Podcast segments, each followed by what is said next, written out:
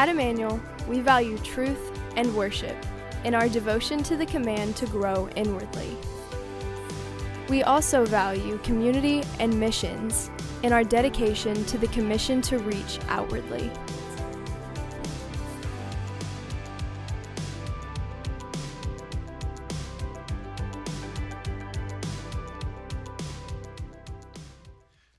Well, we have had a great day thus far, and we have a lot more in store for us. So I'm excited that you guys are here. If you have your Bibles open to Acts chapter 8, we're going to step away from our study of Ezra for a couple of weeks. It'll make more sense as we get towards the end of our service today. But I want to take us to Acts chapter 8. We're going to talk about answering God's call, and we're going to look at a familiar passage of Scripture. It's the story of Philip and the Ethiopian eunuch. I think there's a lot of uh, curiosities contained within this account.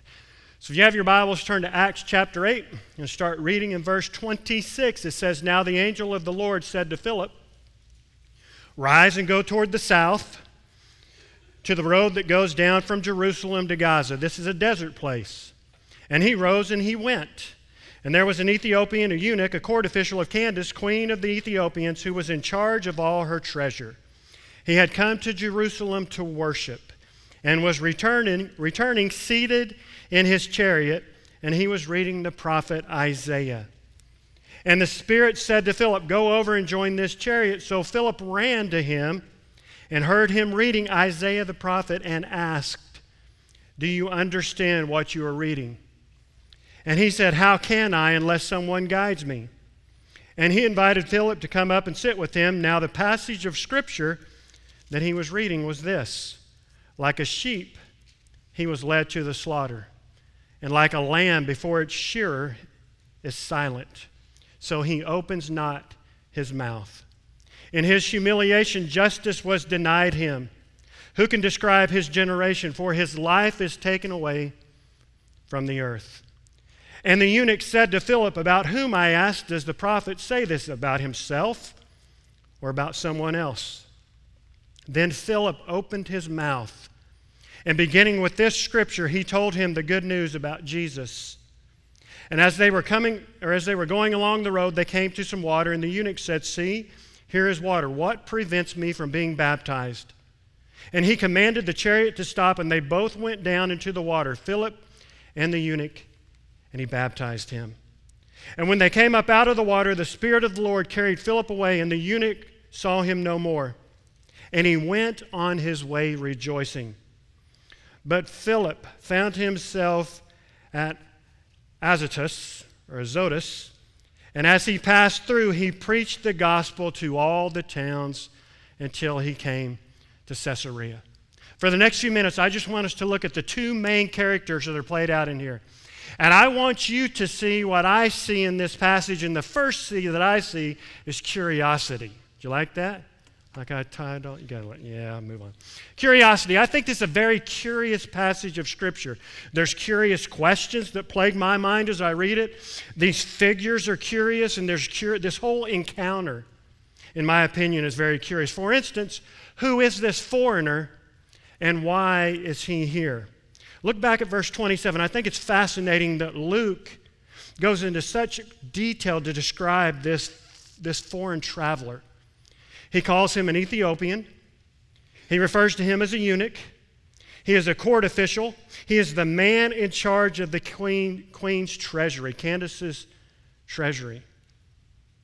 And you would ask the question why all this detailed description? Why, why, Luke, are you painting such a vivid picture of this foreign traveler? What's the big deal about it? Well, the big deal is that, that really, in reality, these two strangers probably should never cross paths. These two strangers probably should have never had this encounter. But God wants us to know the differences between these two to recognize that the gospel overcomes any difference. So, Philip's a traveling pastor and evangelist. This foreigner's a high ranking official in the court of Candace. Because of that, there probably would be no interaction outside of God's work in their lives. Philip probably is not a man of prominence, but this man is a man of distinction. He's a man of importance. He's an important figure, at least in his country. Again, no reason for the two to interact. Philip probably was not a man of means. But as you read this, you recognize that this man, this Ethiopian eunuch, was most likely a man of considerable wealth, or at least he was surrounded by considerable wealth. There is one thing that they have in common. It's found in verse 27. They were both there to worship, they were both worshipers of Yahweh. But here's what's interesting about that this Ethiopian eunuch had yet to meet Christ. Philip knew Jesus. And Philip's desire was for this Ethiopian eunuch to meet Jesus as well. I think it's interesting in these verses that we read, five times in this passage, Luke refers to this foreigner as a eunuch or the eunuch. We have no personal name of this traveler.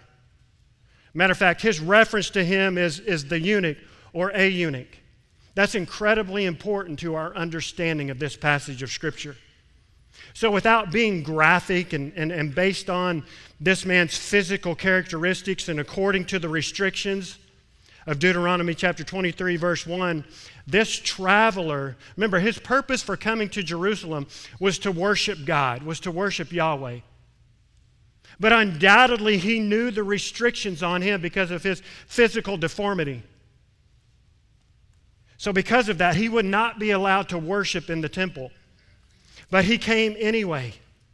I find that fascinating that he had such a love for the Lord that he would travel some distance just for the purpose of worshiping Yahweh, knowing that his worship of Yahweh would be restricted, but yet he came anyway. So, as I read Scripture, I ask questions of the Scripture. And one of the, th- one of the questions that I ask of this when I read this is, is Luke, why? Why all of these curious details? Why would you put all of these details in there? And I think it's because his audience 2,000 years ago, not unsimilar to you all, to my audience today. I think what we tend to do is we tend to look at people, and because of our bias and our prejudice, we have a tendency to say who the gospel is for. And I think what Philip wanted the audience to know was yes, here's this dark skinned traveler from Ethiopia that is a eunuch, that is an outsider, but he's not outside the reach of the gospel of Jesus Christ. As you read through the New Testament, a matter of fact, as you continue reading through the book of Acts, Acts chapter 10 and 11, there's a lot of debate back and forth between the apostles and the leaders in the church as to who the gospel is for. It's for the Jews, yes, but is it for those that are outside of Judaism? And what Philip wants you to know is no matter what they look like and no matter what deformity they have, no matter how they speak, there is no one that's outside the gospel of Jesus Christ. And I don't know about you, but we have a tendency when we encounter people in our lives, we have a tendency, we look at the outside appearance or we judge them based on their words or their actions. And inside our hearts, those of us that are followers of Christ, a lot of times because of that bias and that prejudice, we look at them and immediately think they're outside the reach of the gospel of Jesus Christ. And the reality of it is, for those that were, that were reading of this encounter, for us who are living 2,000 years later, that there is no one, regardless of their status or their race or their physical attributes, regardless of what they've done or haven't done. There is no one that is outside the reach of the gospel of Jesus Christ. And I think that's why Luke went into such detail as he described this Ethiopian eunuch that there's nobody outside the reach. We are commanded by God to carry the gospel into our world. That's a curious thing in and of itself that God would call us to do that, but we've we have been commanded, children of God, to do that. And it's not my right to look at you or to look at somebody else and say, you're beyond the reach of the gospel of Christ. You know who some of the toughest people are to reach with the gospel of Jesus Christ? It's you all. It's those of us that have grown up in the church. Because we've embraced religion, some of us, but we haven't embraced Christ. And some of the hardest people to reach aren't the ones that are tattooed up and have piercings and things poking out and speak language that we wouldn't dare speak in the church. It's not them, it's those, it's, it's us. Jesus said we're like whitewashed tombs. We look good on the outside, but on the inside, we're, we're, we are full of dead man's bones. It's about the gospel of Jesus Christ penetrating the callousness of man's heart, regardless of what man looks like on the outside, or regardless of what man speaks and the things that he say. God's heart is for all mankind. And it is wrong for me to pick and choose who the gospel is for. There's another curious feature in this account, and it's Philip's presence, just the very fact that he was there. Why was Philip even present? If you read up a little bit in this chapter, you'll see that Philip has just come off of this incredible uh, evangelistic response to the gospel by the Samaritans. If you know anything about the Jews and the Samaritans, you know that that would have been a shock in and of itself. That the gospel is presented to the Samaritans and they respond appropriately and they worship Christ Jesus as Lord and Savior. So he's coming off of this, this, this mass conversion of these people to Christ. And here's this prominent evangelist that's speaking to the masses, and God is doing a mighty work. And in the midst of that mighty work, the, the, the Bible says that the Lord, the angel of the Lord, speaks to him and sees, says, Leave this and go there. That's fascinating to me because of the world that I live in. I live in the realm of ministry. I live in the world of ministry, so I'm around a lot of evangelists. I'm around a lot of pastors. And I'm around a lot of braggadocious, a lot of proud well, not here, but I've been, I've been around a lot of proud ministers. And I know, and honestly, I've known some ministers in my life that preach to the masses, and the masses respond and people come to Christ. But if the Spirit of God were to say to them, leave the masses and go to the one, they would say no. I'm not going to leave the masses because I'm more effective when I preach to the masses. So I'm not going to do that, God. That's an insult to my talents and my abilities. I'm not going to do that. And that was not the case for Philip. Here's this guy that probably shouldn't have been there. Depending on how you translate the passage where it tells him to go south, some, some commentators, some scholars say that, that that is saying go at noon. And you caught that it said it was a desert road. So think about this. Philip is being led by the Spirit of God to leave the masses to go to a singular guy who's traveling a road at noon in the heat of the day. He shouldn't be there, and Philip shouldn't be there. But that's the curious nature of our God. And that's a real show of obedience of Philip. He didn't care so much about what his fellow apostles thought, he cared what God thought. So, in summary, just listen. We have this curious foreigner who has traveled to Jerusalem to worship, full well knowing that he will not be allowed in the temple. And as he is traveling home, he just happens to be reading from a scroll containing the words of Isaiah. Even that, in and of itself, is amazing. You didn't go to the local Christian bookstore and buy a scroll of Isaiah. To have a scroll of Isaiah that was his, or at least belonged to Candace the Queen, that's amazing. And the simple fact that he's going along this de- deserted desert hot road in the middle of the day, reading from Isaiah, not just Isaiah, but Isaiah chapter 53, and he's reading out loud about the coming suffering servant. That is fascinating. That is amazing to me. And you look at that and the curiosity of it, and, and some would say, well, that was just coincidence. That was not coincidence. There was nothing coincidental about this encounter. This meeting was coordinated via the heart and hand of God. That's the curious nature of our God, brothers and sisters. That's the curious nature of God. He cared so much for one man that he would turn heaven and earth to orchestrate the meeting of two strangers. That is amazing. You know what's even more amazing? He's still in the business of doing that. Some of you are here only because God orchestrated it for you to be here. Because He wanted you to hear the truth of the gospel that God loves you. And that God would not only send His Son, Jesus Christ, to die on the cross for you, but He would orchestrate things in your life such that you would encounter the gospel over and over and over again. So, not only is there much curiosity associated with, with, with this, this encounter, there's also considerable confusion. I would argue that Philip was probably a little bit confused. As I said a while ago, he's had su- successful ministry over here. And God is calling him to leave that successful ministry to go somewhere. Look back at verse 26.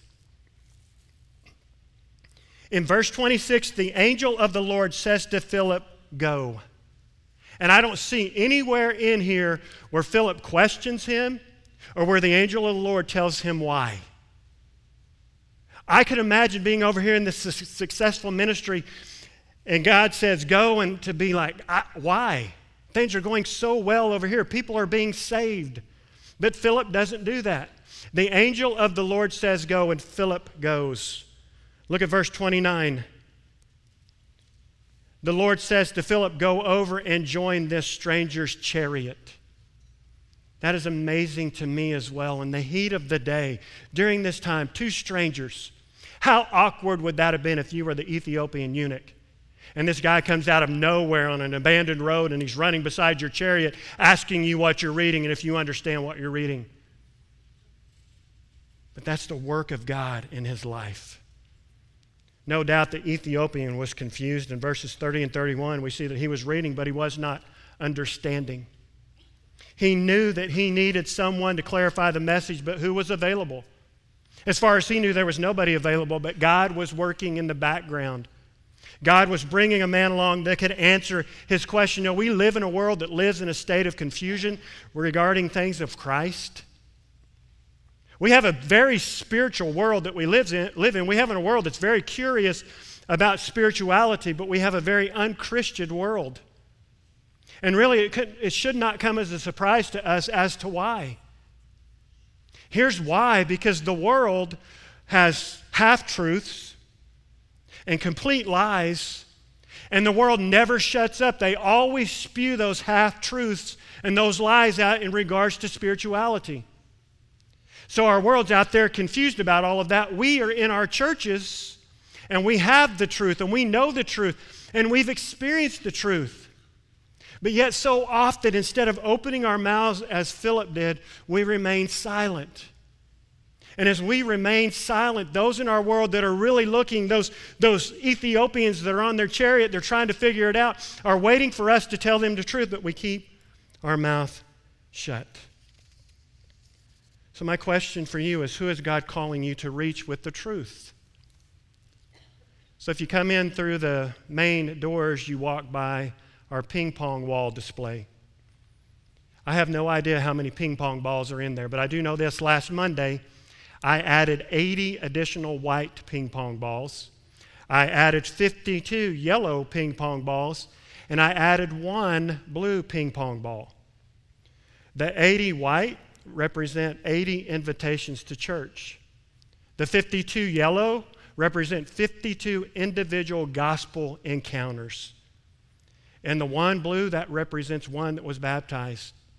Tomorrow, I'm going to add nine blue balls to the ping pong ball wall because we had nine young people baptized this morning.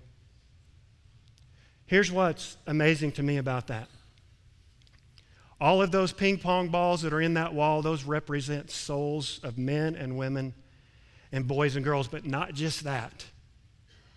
They represent the obedience of God's children.